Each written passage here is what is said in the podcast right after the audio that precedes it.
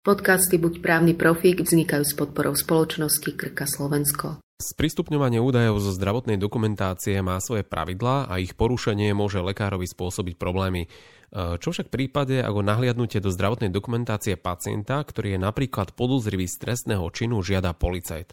No ja by som sa spýtal, alebo teda kontroval by som proti otázkou, ako by ste sa správali, e, keby ste boli primárom oddelenia v nemocnici a prišiel by vám taký prípis z Národnej kriminálnej agentúry s peknou okrúhlou pečiatkou, čierne na bielom, kapitán, poručík, neviem aký, že žiada si od vás informácie o tom, aké osoby boli na vašom oddelení hospitalizované od začiatku apríla do konca apríla 2021 a v prípade, ak tam bol hospitalizovaný XY, tak žiada si aj odpis zo zdravotnej dokumentácie tejto osoby. Čo by ste v takom prípade robili? Tak určite by som si zistil, či má na to právo, aj keď e, ten policajt a ten dokument zbuduje rešpekt, že je to štátna inštitúcia, takže má na to asi právo, že môžu to zisťovať, ale určite by som si preveril, lebo na konci dňa by som bol zodpovedný ja za to, čo som poskytol, ale mňa zaujalo to, čo ste povedali, že ak by si pýtali e, nielen údaje zo zdravotnej dokumentácie toho, ktorého pacienta, ale napríklad aj menný zoznam všetkých pacientov, ktorí boli hospitalizovaní, to je taktiež súčasť zdravotnej dokumentácie informácie, nie je to nejaký štatistický údaj. Je tak? No tam by sme museli rozlišovať medzi tým, či ide o údaj, ktorý má povahu zdravotnej dokumentácie, ale súčasne by sme museli uvažovať aj o tom, či to nie je údaj, ktorý je chránený napríklad povinnou mlčanlivosťou. A takisto by poskytovateľ mal uvažovať aj o tom, že či tým, že by poskytol takúto informáciu Národnej kriminálnej agentúre, či by náhodou nespracoval osobné údaje v rozpore so zákonom. Či to môže urobiť. Tak čo by ste urobili? Dali by ste alebo nie? Lebo ste sa vyhli odpovedi. Ste povedali, že to zbudzuje dôveru, je to inštitúcia. No, keď, NAKA. Keďže vie... NAKY sa každý bojí, no tak nedali by ste takéto údaje policajtom? Keďže tie podcasty nahrávame už nejaký čas a čo to som sa už dozvedel, tak uh, určite nie. Správne, super.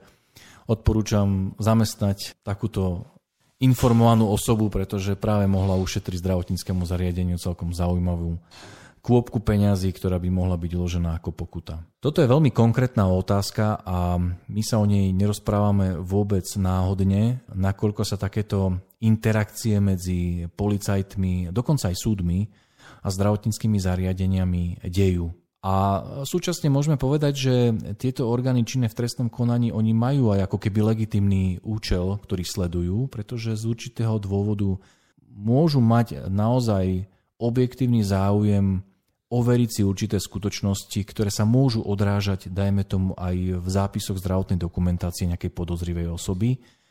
A je to pre účely trestného konania nejakým spôsobom dôležité, môže to objasniť nejaké skutočnosti. Takže na jednej strane, a to je práve to riziko, hej, že na jednej strane vidíme nejaký legitimný dôvod, dokonca sa nás na to pýta nejaká inštitúcia, nejaká štátna inštitúcia, znie to formálne a tak ďalej. A to je práve to riziko. Pretože aj v takomto prípade, ak sa ocitne zdravotnícke zariadenie, že mu je adresovaná takáto požiadavka, tak vždy je nevyhnutné, aby si overilo, či môže takéto údaje poskytnúť. V prípade, ak daná inštitúcia, napríklad v tomto prípade sme si povedali, mimochodom to nie je vymyslená kauza, to sa skutočne stalo, toto sme riešili pre jedno zdravotnícke zariadenie, že čo majú robiť v takomto prípade. Tak čo si ja musím ako prvé vysvetliť, keď som dotazovaný napríklad z pohľadu od súdu alebo od policajtov, akú povahu tie údaje majú, čo je to zač. Ako náhle je to zdravotná dokumentácia, tak prvú vec, ktorú musím urobiť, musím si otvoriť zákon o zdravotnej starostlivosti. A tam máme paragraf 24 a paragraf 25, ktoré práve hovoria o tom, akým osobám môžem ja nejaké údaje zo zdravotnej dokumentácie poskytovať alebo im umožniť nahliadať a v akom rozsahu a napríklad niekedy aj za akým účelom. Aj to môže byť svojím spôsobom e, pri niektorých momentoch podstatné. A keď sa vrátime naspäť k tým policajtom, tak e, zákon o zdravotnej starostlivosti hovorí, že orgány činné v trestnom konaní alebo súd, alebo súdy, sú subjektmi, ktoré môžu žiadať zdravotnícke zariadenia, alebo teda poskytovateľa zdravotnej starostlivosti o poskytnutie výpisu zo zdravotnej dokumentácie. A výpis je časť zdravotnej dokumentácie, ktorá má svoju formu. To znamená, že to nie je fotokópia zdravotnej dokumentácie, že keď súd požiada o zdravotnú dokumentáciu ako fotokopiu zdravotnej dokumentácie, dajme tomu to určí, že obdobím, že žiadam fotokopiu zdravotnej dokumentácie Janka Mrkvičku, ktorý bol u vás podľa jeho slov hospitalizovaný od 1.3. do 15.3. Toto nie je požiadavka, ktorá smeruje k výpisu. Oni chcú priamo fotokopiu zdravotnej dokumentácie a to nie je výpis. Pretože výpis je vlastne chronologický opis vývoja zdravotného stavu, prehľad doterajšej liečby, určité ďalšie údaje, ktoré sa týkajú poskytnutej zdravotnej starostlivosti, ktorý sa vyhotovuje zo zdravotnej dokumentácie. To znamená, je to určite taký, že rešerš obsahujúci konkrétne údaje o zdravotnom stave pacienta. Ale nemôžeme to stotožňovať s tým, že ja zdravotnú dokumentáciu naskenujem, ofotím a dám ju ako fotokópiu vlastne súdu alebo orgánu činnému trestnom v konaní. Takže výpis poskytnúť môžem, ale fotokópiu zdravotnej dokumentáciu poskytnúť nemôžem. Dokonca keby som to ešte viac doplnil, tak e, v paragrafe 25 zákona o zdravotnej starostlivosti máme upravené, ktoré osoby môžu nahliadať do zdravotnej dokumentácie a robiť si z nej výpisky kópie. Aj napríklad si to nafotiť hej, fotoaparátom alebo požiadať o vyhotovenie fotokópie. A tu medzi týmito osobami už orgány v trestnom konaní ani súd nenájdeme. Takže aj toto potvrdzuje to, čo sme si povedali, hej, že výpis neznamená fotokópia zdravotnej dokumentácie. Na ktorý zákon sa majú odvolať lekári v prípade, že sa dostanú do takejto situácie? Tá otázka alebo tie pravidlá nakladania so zdravotnou dokumentáciou, oni sa na prvý pohľad môžu zdať jednoduché. Hej. Máme ich upravené len v niekoľkých paragrafoch zákona o zdravotnej starostlivosti, ale dneska v podstate už musíme hovoriť aj o zákone, ktorý e, rieši elektronickú zdravotnú knižku, to znamená o zákone 153 2013. A Takisto musíme hovoriť aj o tých základných pravidlách, ktoré sa týkajú spracúvania osobných údajov, ktoré sú upravené v zákone o ochrane osobných údajov. To znamená, že z tých niekoľkých paragrafov, ktoré máme v zákone o zdravotnej starostlivosti, sa nám zrazu ten režim môže tak rozvrstviť, rozrastať a vôbec to nemusí byť v praxi jednoduché.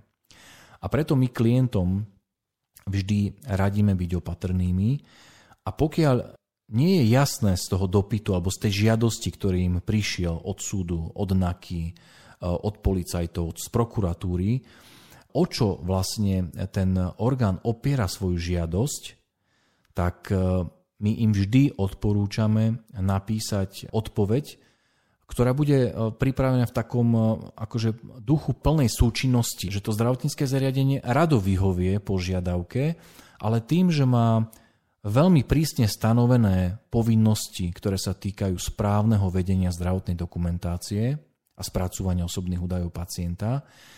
A nenašlo ako keby ten právny základ na to, aby vyhovelo požiadavke súdu alebo teda toho orgánu, ktorý si tú fotodokumentáciu žiada, zdravotnej dokumentácie, Takže ich žiadajú o to, aby presne opreli svoju žiadosť o konkrétne ustanovenia zákona, ktoré vlastne riešia vedenie zdravotnej dokumentácie. A dokonca im hovoríme to, že aby im tam ako keby podsunuli, že či túto žiadosť má zdravotnícke zariadenie vnímať ako žiadosť o poskytnutie výpisu podľa paragrafu 24.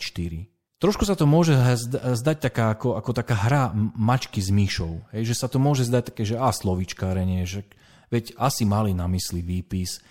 Ale naozaj si treba dať pozor, že obsahom tých dokumentov, obsahom zdravotnej dokumentácie sú veľmi citlivé dáta o pacientovi. A dnes za nezákonné alebo nesprávne spracúvanie osobných údajov, lebo to, že ja pošlem zdravotnú dokumentáciu, ktorá obsahuje osobné údaje niekomu, nejakej inej osobe, ja vlastne robím operáciu s tými osobnými údajmi v podobe sprístupnenia údajov alebo poskytnutia údajov. A pokiaľ to robím v rozpore so zákonom, tak naozaj tam tie sankcie sú že strašné. Hej. Zákon o ochrane osobných údajov hovorí o potenciálne miliónových sankciách a už e, v rámci Európy sú niektoré skúsenosti s tým, že orgány e, dohľadu v daných e, štátoch naozaj ukladali 100 tisícové pokuty pri nesprávnom vedení a sprístupňovaní údajov zo zdravotnej dokumentácie. Takže preto má zmysel trošku možno tak ako keby si to tak vyštrngať, že ten poskytovateľ naozaj musí vedieť, že o čo ten súd a policajt opiera svoju žiadosť a čo vlastne chce. A ešte úplne posledná vec, teda to je rada poskytovateľom, nespoliehajte sa na okrúhle pečiatky. Nespoliehajte sa na to, že súd alebo policajt, keď si niečo žiada, že on vie, že to môže robiť. Žiaľ, nemusí to tak vždy byť. Niekedy ten policajt, dokonca máme skúsenosti, že aj súd, ako keby si úplne ten zákon neprečítal.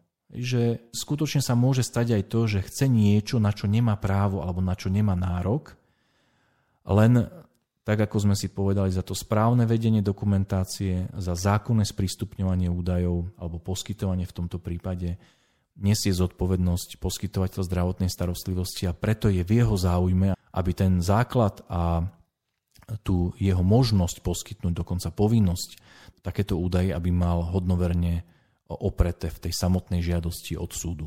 Podcasty Buď právny profík vznikajú s podporou spoločnosti Krka Slovensko.